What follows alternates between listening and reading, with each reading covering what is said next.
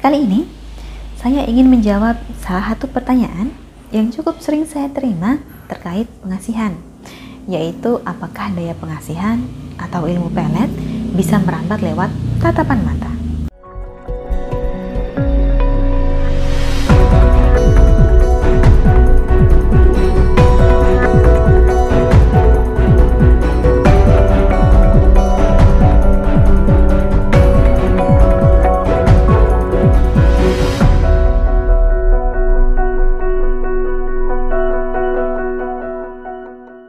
Salam Rahayu, dengan Dewi Sundari di sini. Apa kabar Anda? Saya doakan semoga selalu sehat dan senantiasa diberikan kemudahan serta kelancaran di mana pun Anda berada.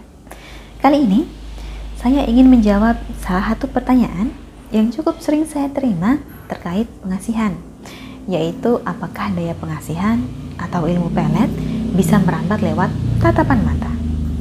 Secara singkat, jawabannya adalah iya ilmu pelet memang bisa merambat lewat tatapan mata.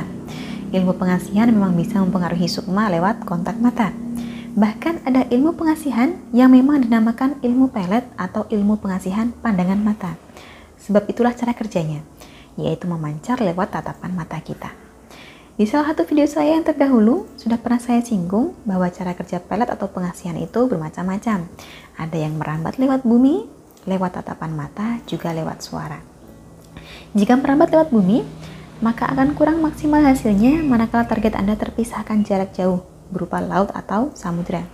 Sedangkan bila merambat lewat tatapan mata, maka akan lebih maksimal hasilnya bila Anda bisa bertatap muka secara langsung dengan target.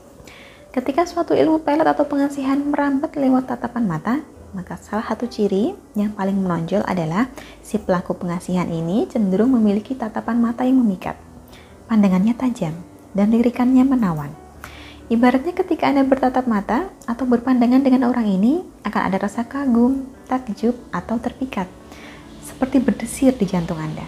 Dan biasanya, bila seseorang sudah terpikat lewat pandangan mata, maka rasa kasihnya akan lebih mudah tumbuh. Rasa percayanya akan lebih mudah tumbuh, sehingga menjadi lebih senang dan kerasan berada di dekat orang yang memiliki tatapan asih itu tadi.